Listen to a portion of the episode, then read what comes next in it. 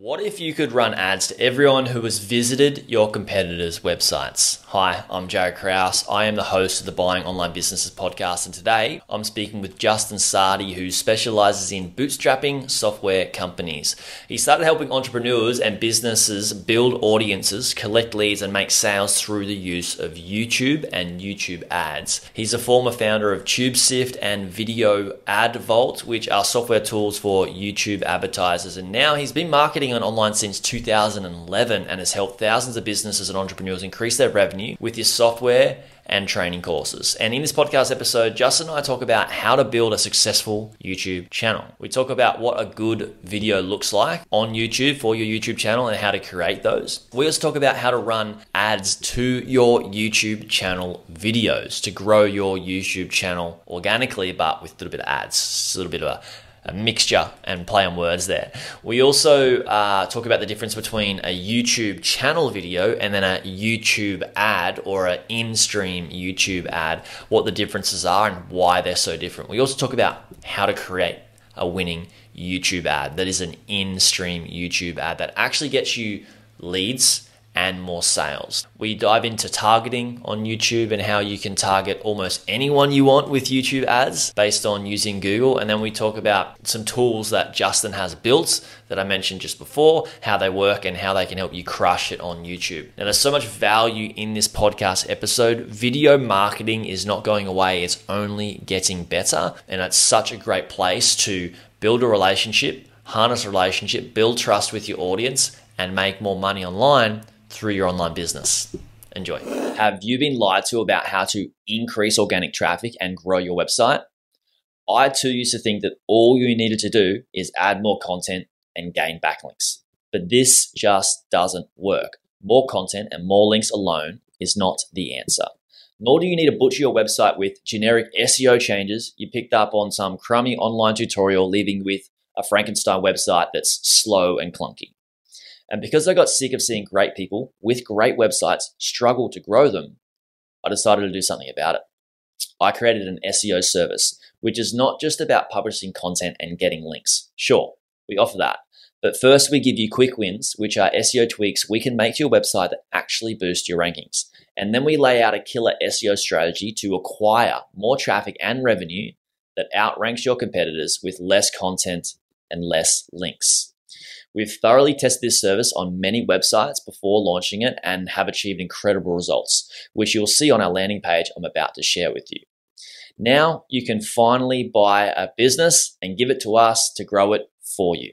To check out our S E O service, head to buyingonlinebusinesses.com forward slash SEO hyphen services and book a call to chat with us to see what is the best growth strategy for you and your website.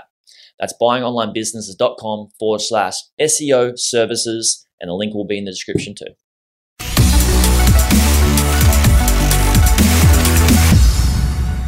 Justin, welcome to the pod. Yeah, dude, thanks for having me. Yeah, thanks for coming on. Mate, YouTube, it's a beast, and it's so damn good for building relationships with your audience, um, which builds trust and more sales, right? Sorry about that. Umbrella so was uh, people starting. Sun's getting me. Sorry. Oh, sorry about that. I'm gonna, I'm just gonna switch chairs real quick. The sun's uh, the the sun just blasted me. So there we go. Much better. Cool, cool, cool. Yeah. So I wanted to like, I wanted to ask you. I just wanted to chat about YouTube and YouTube channels, because starting YouTube channels is a very profitable venture for businesses. But at the start, there's a fair bit of work that goes into it, right? Like, mm-hmm. There's a lot of videos. Yeah, man. I mean, just like yeah. making a video in general, I feel like is a, you know, a hurdle for a lot of people, uh, specifically if you're going to be on camera. Mm. I know that's uh, a lot of people don't like being on camera. There's so much that goes into a good YouTube video, like so much. We could record like a full podcast series on that. So I'll dive into that in a second. But I first want to ask you, when somebody first starts a channel, I've heard consistency is quite good. So how many videos should they be putting out regularly? Like I've heard where people will do one hundred days of one hundred videos, like bank them all up, which is pretty gnarly. But what's the what's the what's that look like when starting a channel in terms of like consistency? Yeah, so like one of our channels, I think we're sitting at about one hundred fifteen thousand subscribers, and you know, it was it was slow in the beginning. We were putting out, you know, I, I never put out more than like two or three videos a week, though, personally. Um, I know if you put out more, um, I mean, you know, because like like essentially what happens is one of those videos will end up taking off, and that's that's really what happened for us. Is, you know, one specific, or you'll have like a couple videos that are driving most of your subscribers. So by putting a video out a day, you do have a lot more, um, you know, you have a lot more opportunities to have a video kind of go viral, if you will, right? And so that's definitely a thing.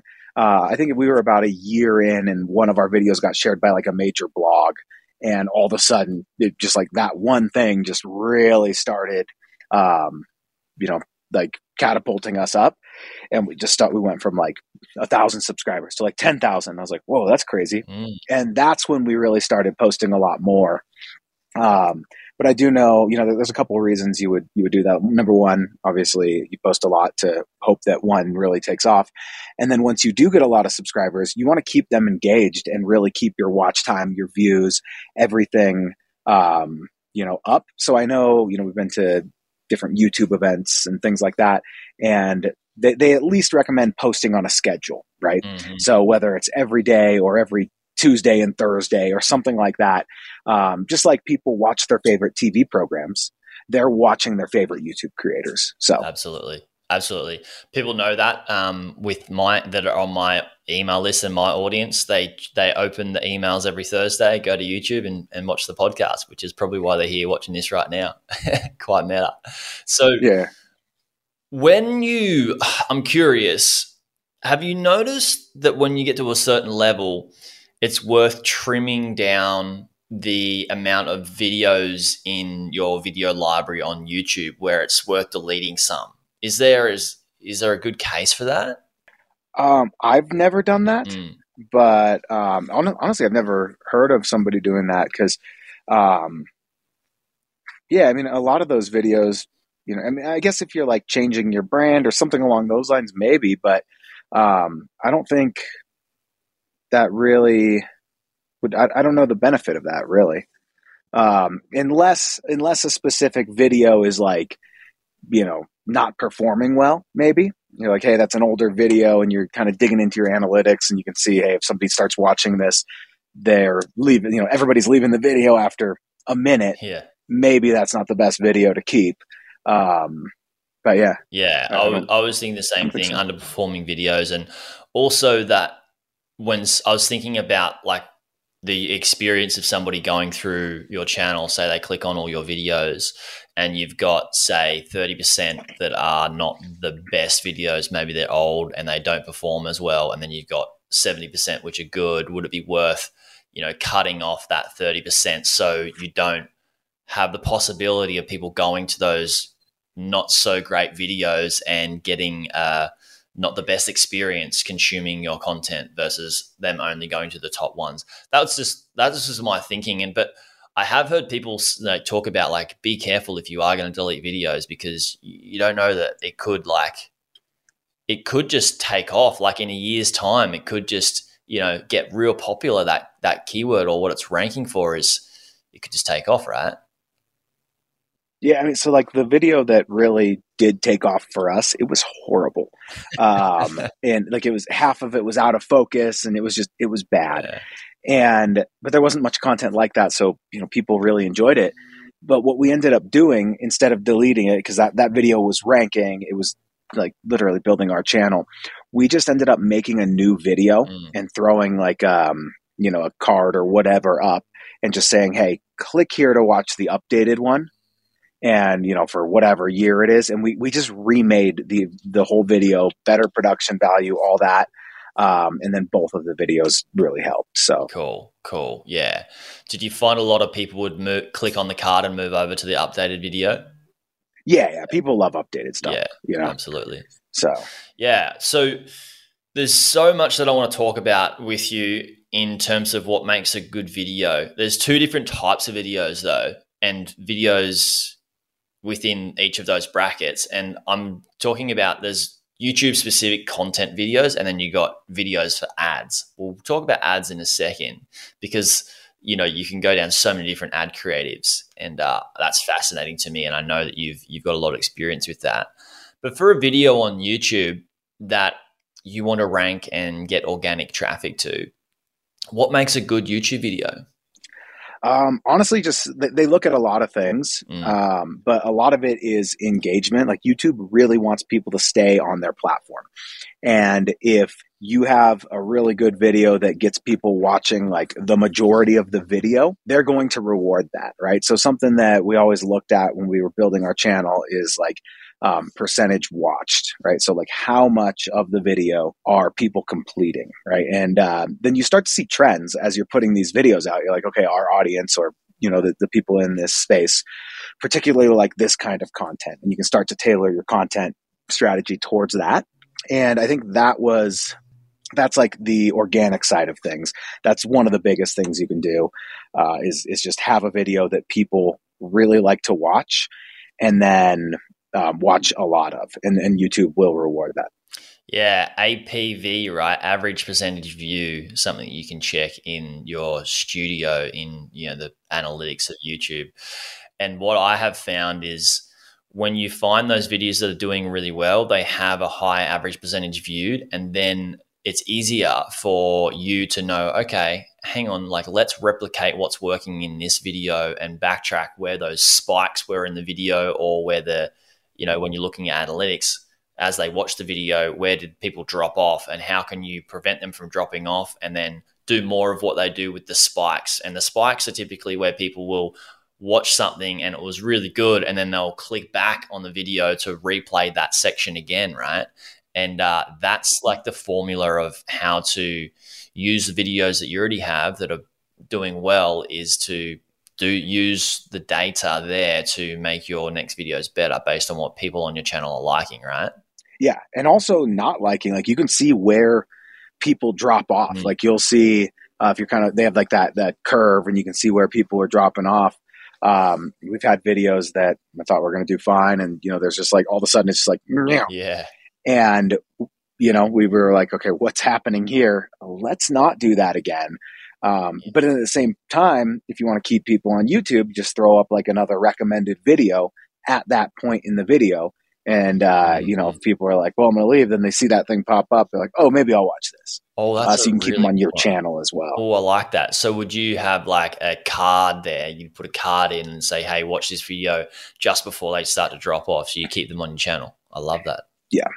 Yeah, that's what we that's what we did, and we were able to, um, you know, get our get, like keep people engaged with our specific content instead of looking at somebody else's and being like, well, maybe I'm going to go over here. That's brilliant. You know? That's brilliant. And when you did use a card, would you would you choose something that's relevant to that video that you're already discussing, or would you choose something that's just like really good and clickbaity that you think that they will like? Um, so a lot of times we would just push them to our most successful videos, cool. the ones that were getting the most subscribers. Because like in your studio, you can check out, you know, which videos are driving the most subscribers, things like that. Mm-hmm. And we would just push them to our most popular videos. Uh, or YouTube lets you like, you know, the video that's most or whatever best for the specific viewer or whatever, you know, they'll, I don't know how they know, but yeah. yeah. yeah. Um, so...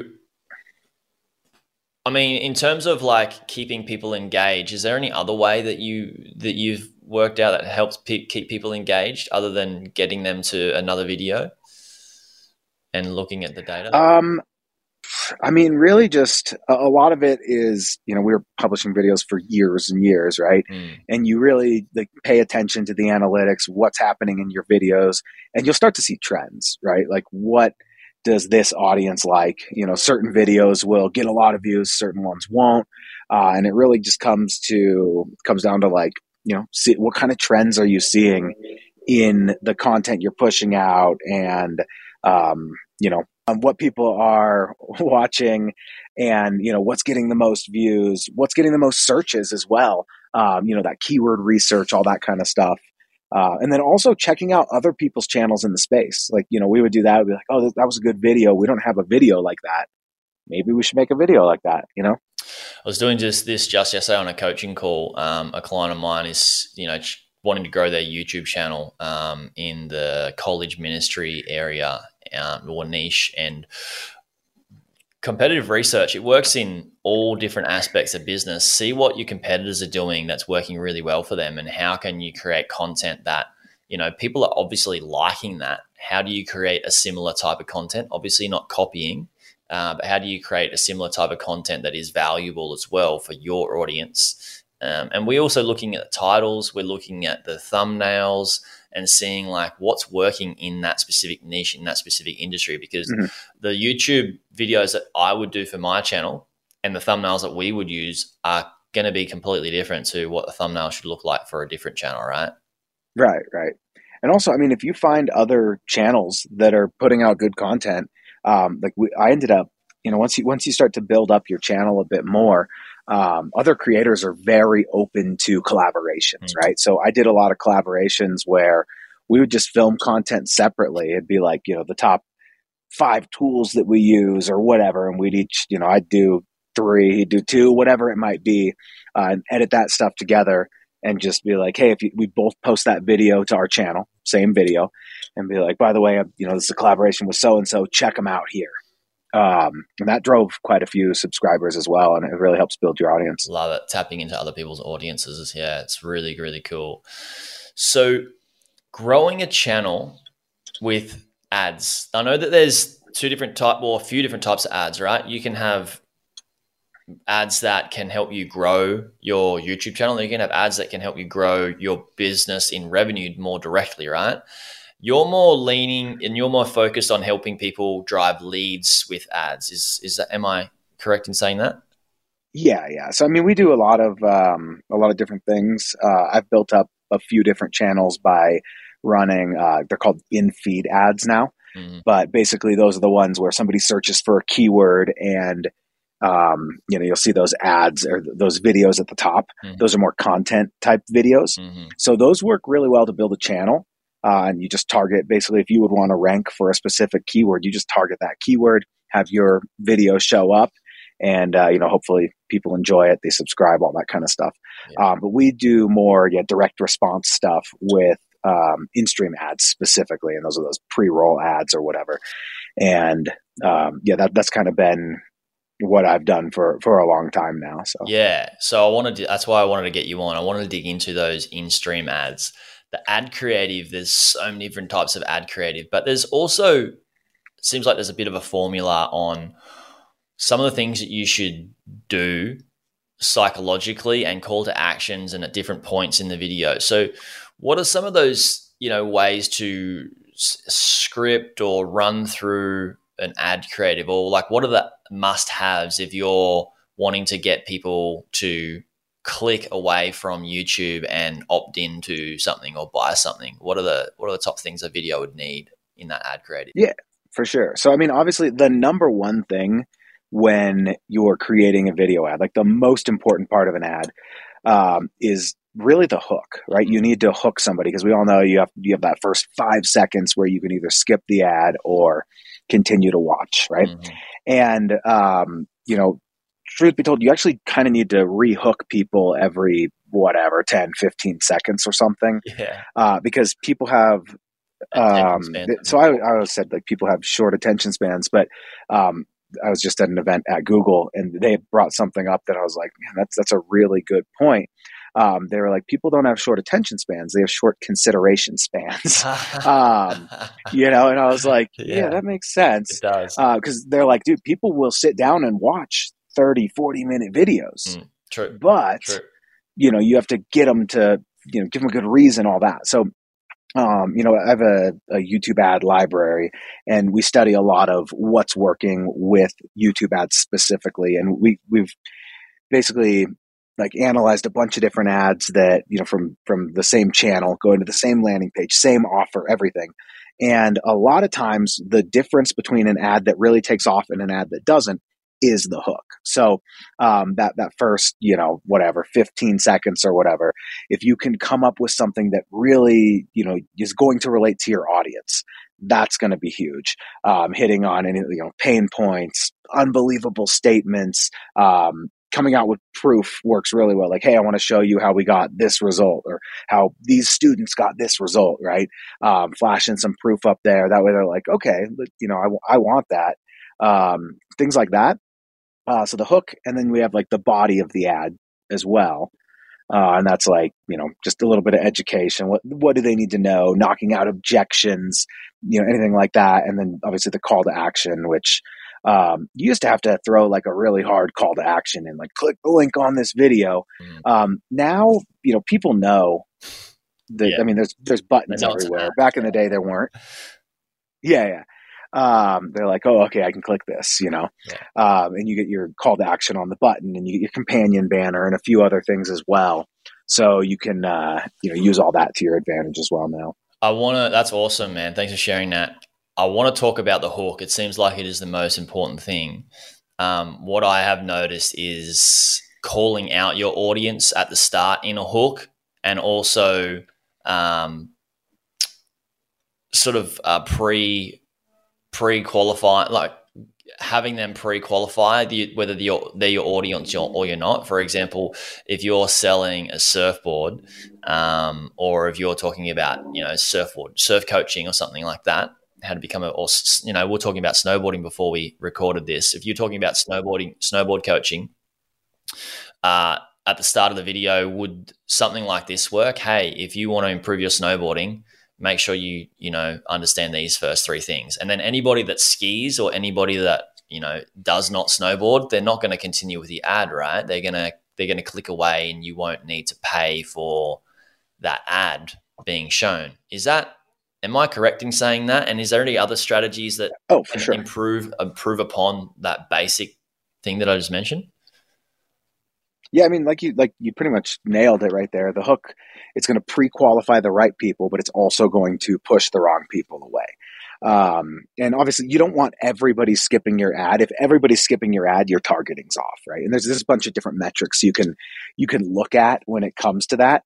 Uh, and Google actually, you know, because you only pay when somebody watches um, thirty seconds of your ad, or the whole thing, whichever comes first, or if they click on your link, right? Well, that being said, Google doesn't want to just give away a bunch of ad inventory that they could be getting views and could be getting paid on. So there's a thing called view rate, and it's like number of impressions versus number of views. And the higher your view rate, the more your more people are watching, the better your targeting is, the better your ad, your hook. Google's going to reward that and give you a little bit lower cost per uh, view as well, right? Which is a good thing. Um, but if everybody's skipping your ad, Google's going to start to see that. They're going to be like, well, you know, maybe we shouldn't be showing this person's ad all the time, because, you know, nope, everybody's skipping it. We're not getting paid. Uh, so there, there is a, a fine line. You know, you, you got to balance that. But, but yeah, ultimately the hook does push the wrong people away, hooks the right people. Um, yeah. And just like really just calling out your audience. Uh, and there's a lot of different targeting options you can do, but I like to make ads specifically for, um, you know, targeting options that we're going with, and really calling out specific groups of people just with the hook. Um, you know, if I'm targeting like ClickFunnels users, for example, I might mention funnel hacking, mm-hmm. and they're going to be like, oh, oh you're like, I, I know funnel hacking. Like it, it resonates with them. Yeah. Um, and we've actually done that, and it, it did extremely well. But, um, but yeah, just different things like that. Just keep in mind who your specific audience is, and really try and speak to them. Um, and, and, good things happen. How much education is needed now in a, in a YouTube video ad? Like, can you just go straight into like, hey, if you want to learn to, you know, be a better snowboarder, you know, you, you know, um, do you do you go straight into coaching? Is it, or, or like a sharing value uh, and proving like how big of that is, or is there a, you know, a, a better way to do it nowadays? Because I haven't ran YouTube ads in a while, or a couple of years, and um you know, I've been out of the YouTube ad game for a little bit now. Is there other other ways to do this? Yeah, I mean, like there's obviously like straight up curiosity based, where you're just like, hey, I want to show, like I, I had an ad, we were doing an affiliate promotion, and it was for a make money online program or whatever on ClickBank. And I just took a bunch of testimonials from their sales page, and I was like, hey, I want to show you how so-and-so's making this much money from home without, you know, any prior experience, and how so-and-so is doing this and blah, blah, blah, and how you can do the same. And we're going to teach you on this webinar or whatever. Um, you know, click the link on the video and I'll show you more. That was it. Like, we shared literally nothing except for proof, right? And knocked out some objections, like even if you have no prior online experience or whatever. So that works pretty well. That's still, I still see that working. Um, testimonials work great because uh, again, that's, that's the same thing. If you can like lead with proof, you don't have to do, yeah, you don't really have to, um, you know, sell them that much. They're just going to be like, well, if all those people are doing it, like, that seems pretty cool. Maybe I could, you know, that sounds good. Um, so th- there's a lot of different things you can do there.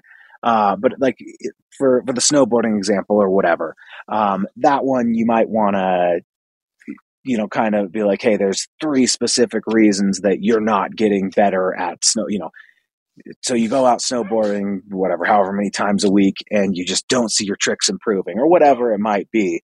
Be like, you know, we've been coaching X number of students and we found it comes down to three specific things, right? Um, and then just kind of giving a little bit of value on there. And then just, just like hitting on the, like three common mistakes that, you know, somebody trying to learn this trick is making or whatever. And be like, and we have a whole nother video where we'll, you know, dive into that. All right. That way they're kind of like, oh, okay, maybe I should listen to this person. Love it. Love that. And so what percentage of uh, people that you work with are getting people to a free a piece of free value or opt in for something for free versus, you know, a straight up money grab sale? And like, so, I mean, and- it depends on, right. It depends on the price point, yeah. I would say, yeah. Um, you know, lead gen, YouTube ads are great for lead gen. So like they work amazingly well for, um, you know, coaches, consultants, anybody that has like a webinar book to call or, you know, webinar to book a call funnel. Those things work extremely well. Uh, and I think a lot of the reason that works is because people, you know, they resonate with you seeing you on video, right? And they're like, yeah, this person seems good, like, you know, wh- whatever there. Um, but I mean, we, we've ran a lot of direct to, um, you know, just like direct to sales page and, and things like that. Um, it works well with a little bit lower ticket offers. And I, I see lower ticket offers are coming back a lot now uh, with funnels behind them. Um But, but yeah, I mean, I guess it kind of just depends. It, it really does work for anything, but I will say that if you have a lower ticket product, you do need a funnel behind it to really make up for, um, you know, because you're probably going to be spending a little bit more on the front end sale than, like, you're just not going to be profitable off of, you know, a forty-seven dollars product. Um, you know, you, you need a couple upsells or some kind of back end or whatever it might be. And I think that goes for not just YouTube ads, that goes for anything. Like, the cost of ads is only going up. It's not going to go down. Um, you know, it, it's becoming more and more competitive. More people are doing it. Like, back in the day, you could throw a YouTube ad up and run it to like whatever. And you're like, oh man, we're making six times our money back on the front end. Like, you know, with one single product, it's not, not quite like that anymore, you know?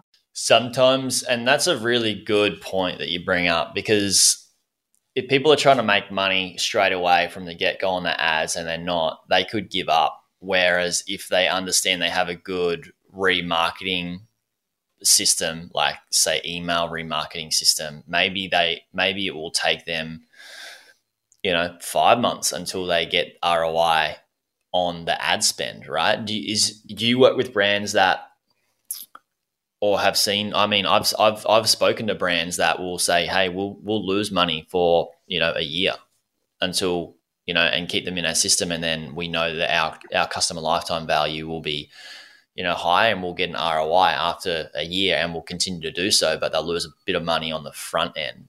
Do you see that becoming more regular?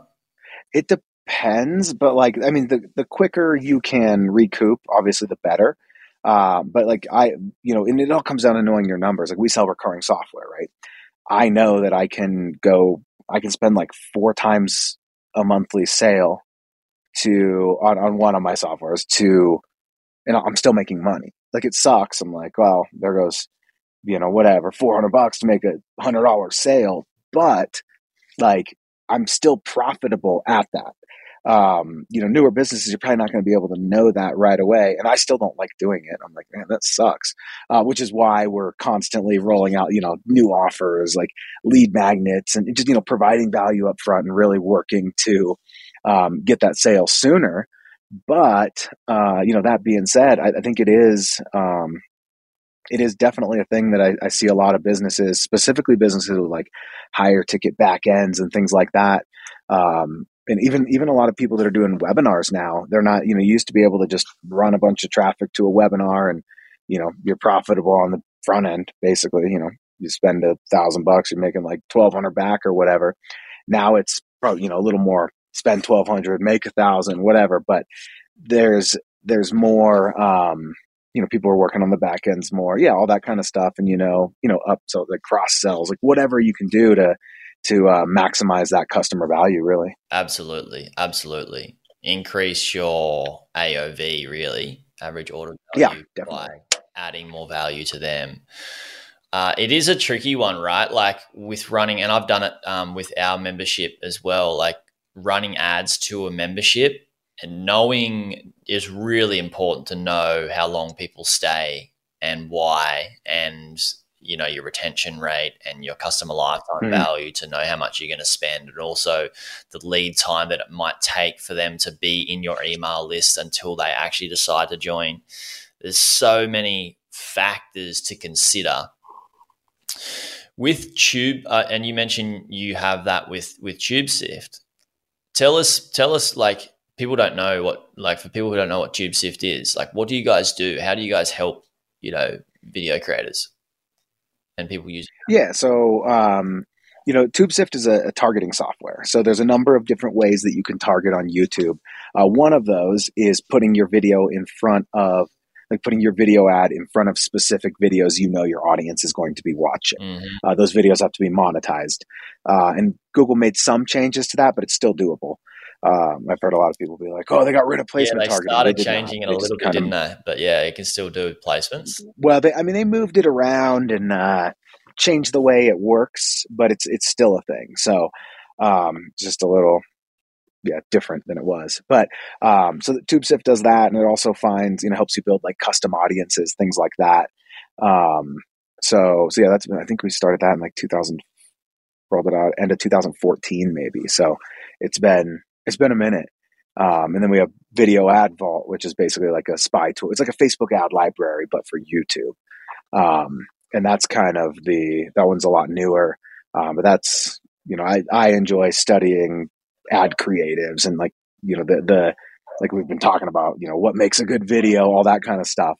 Um, so that, that, that's the one that really gets me excited now as well. So, so Video Ad Vault being, they can check out all the different creatives that have been successful and then break them down on why, and then reverse engineer them to be able to use them for their businesses. Right.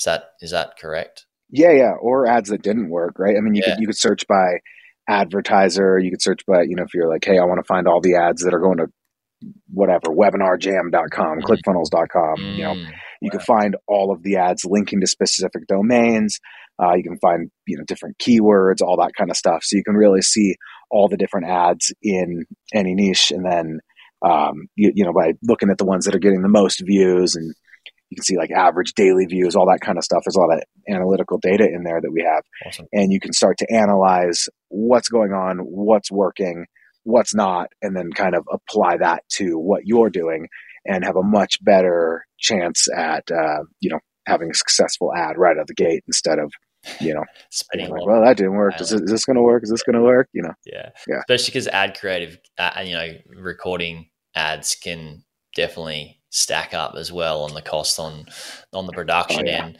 Um, I'm I I can't not ask you about the ad placements uh, or video placements. How how are they how have they changed that? Right. So before you could actually go away and look at your competitor and say, all right, cool, I want to put my video ad on their video. It can be an in-stream ad, or it can be, you know, something at the end of the video. Um, and you could easily do that in the back end of, you know, YouTube ads or Google ads. How do, how has that changed now? Like, is it just technically harder, or how do you do that? So basically what they did is they removed content targeting, which is placements, keywords, topics. That's it. Uh, they removed content targeting from campaigns with a goal. And essentially what a campaign with a goal is, is you tell Google, hey, I want you to optimize for this specific conversion. And their A I kind of takes over and they will, you know, get a couple conversions. And then Google will be like, okay, cool. This specific placement was working, or, you know, this targeting's working with this ad. So they'll kind of shift your budget for you automatically. They, so they removed that. You can still set up campaigns without a goal. And I mean, campaigns with a goal are within, I think they set those up maybe like three years ago is when they first rolled those out anyway. So it's still a pretty new thing, even having Google manually or automatically optimize your campaigns. When I first started running ads, we were like, I was going in every day, looking at the different keywords. How many views did this keyword get? How many views did this placement get? Like pausing them, adjusting bids, mm-hmm. all that kind of negative stuff. Keywords. Google made it all that stuff. Hey, yeah, yeah. yeah. Uh, and so, so essentially, in a campaign without a goal, it's just like it used to be, like three years. Yeah, ago. yeah, spot on. Yeah, that's really that's really good. So yeah, it still works because you can you you just have to do a little more work. You know, you, the goals. You know, you want to optimize for opt-ins or leads or whatever it is. They're the different types of goals you can choose in in the YouTube ads. But setting up one without a it's like you can still, you'll still personally as a business have a goal for the ad, but you're not just claiming um, to YouTube that this is what they you want them to optimize. You can manually optimize it a bit more yourself, right? Yeah, and it, it still tracks. Like you can still track conversions. Yeah. You just have to like manually. If you have to like go in every day and be like, okay, here's. You know, like this is good, this is not, let's, you know, delete this placement, whatever it might be. So it's definitely still a thing. You just kind of have to um, dig in a little bit more. And then what we've been doing is basically setting up a campaign without a goal, using placements to train a pixel, get a bunch of pixel fires because, you know, you're still getting great conversions and everything with placements. It's just not, they're not quite as scalable anymore because, um, you know, with Google's A I, what happens is they'll start to learn, hey, th- these kinds of people are buying or opting in or whatever your goal is. And then they'll be like, let's get more of those people. And they'll put your ad in for, you know, they, they have a optimized targeting where they basically start to throw random people, not random people, but they start to throw people at your, uh, at your ad that, or throw your ad in front of the right people. Um, so you're not getting that whole thing, but you are still, you know, putting it in front of the right people. So. You mentioned uh, about training a pixel, which makes me think about uh, in TubeSift, you mentioned you help people create custom audiences. Is that like, is that one of the ways? Like, and, and like, how does that sort of, what does that look like for? So I guess for somebody that's like new to this whole thing, they're like, why would I want a custom audience? So what sort of custom audiences are you creating, say for like, somebody selling snowboarding coaching, and then how is that sort of, you know, how do you help them create that with TubeSift? Like, what does that look like? Yeah, yeah. So, so essentially with these custom audiences, there, there's a number of ways that you can build these things. And one of them is um, you, you can build audiences of people who have visited specific websites, right? Or people who browse, that Google says browse websites similar to, right? So if you go, you know, like people might be looking at like snowboarder magazine dot com or, um, you know, whatever, Burton, Ride, like all these different companies, you know, hey, like these people are obviously snowboarders, right? Um, so with basically what you can do is you can take all, you can compile all those U R Ls, put them into a custom audience, and Google will build you an audience of people who have visited those websites and similar websites. And one of the newer features we added into TubeSift is basically the ability to type in a keyword and it will spit out all of these websites that people would be visiting. Um, and then you just throw those into Google and then you create your custom audience. So those those work extremely well, we found. Yeah, because you're targeting website viewers, not just YouTube viewers, right? And then when those people who are, mm-hmm. say I've viewed something on looking at Burton, um, maybe I'm buying a new snowboard, on the website, I'm looking at it. When I go to YouTube to watch something completely else, maybe it's an educational video on a different sport like surfing, then I can get an ad still in front of me for, you know, how to become a better snowboarder, right? That's so awesome. Mm-hmm. Yeah. Yeah. Yes. I mean, it's essentially being able to retarget other people's websites, which is kind of absurd. Um, it's crazy. But I mean, you can do it because, because Google has all of that first party data. I mean, how many websites have Google Analytics, right? Mm-hmm. Um, Google, like Gmail, yeah. Everyone uses Gmail. Google search, right? They know exactly what you're searching for. And not only Chrome, what you're searching for, Chrome, but what websites, yes, yeah. like what websites you're going to after you do a search. Like they know all kinds of stuff about everybody. And that's the that's what you're buying when you're buying Google ads, you know? Absolutely. Absolutely. And uh, that's why people are getting such great R O I. I think it should be a good time to mention um, about third-party cookies. I'm not sure if you know too much about third-party cookies, Justin, but uh, that's how um, Google tracks and puts ads in front of people on websites, like when they're scrolling through a blog. And a lot of people listening are people that are buying these sorts of blogs and are worried about the third-party cookie being removed. Whereas the third-party cookie, like it's not the only way that Google is tracking you, right? Like, and you mentioned like there's, if you've got Chrome, if you've got Gmail, if you've got Google Analytics, you know, attached to your site and all these other sites. There's so Do you have an Android? Sorry, like, and or Android, yeah, like and a Google phone, like yeah. You just yeah.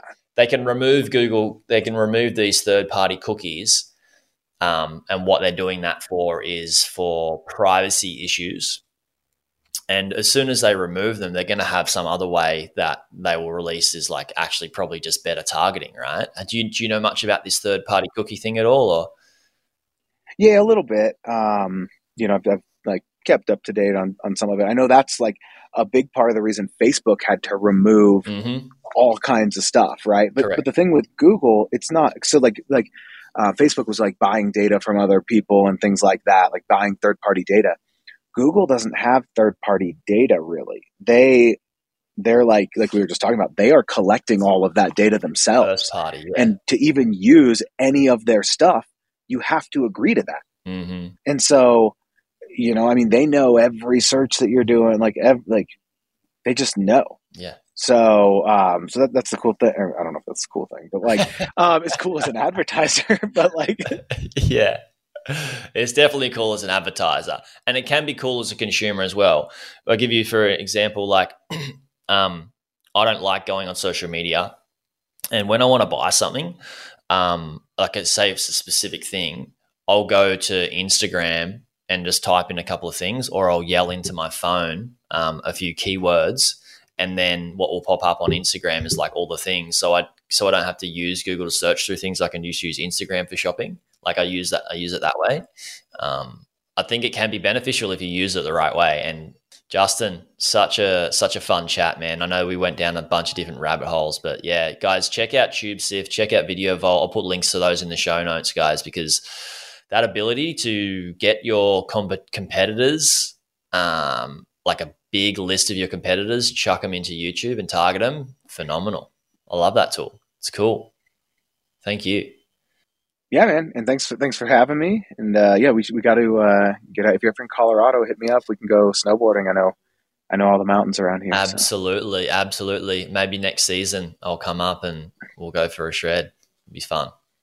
For sure, dude. Yeah. Everybody that's listening, thank you for listening. If you know somebody that has a business and is thinking about running YouTube ads or thinking about growing a YouTube channel, make sure you share this podcast episode with them.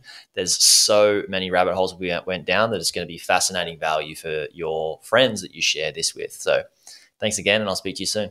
Hey, YouTube watcher, if you thought that video was good, you should check out this video here on the two best types of websites beginners should buy. Or check out my playlist on how I made my first one hundred K from buying websites and how to do due diligence. Check it out. It's an awesome playlist. You'll enjoy it.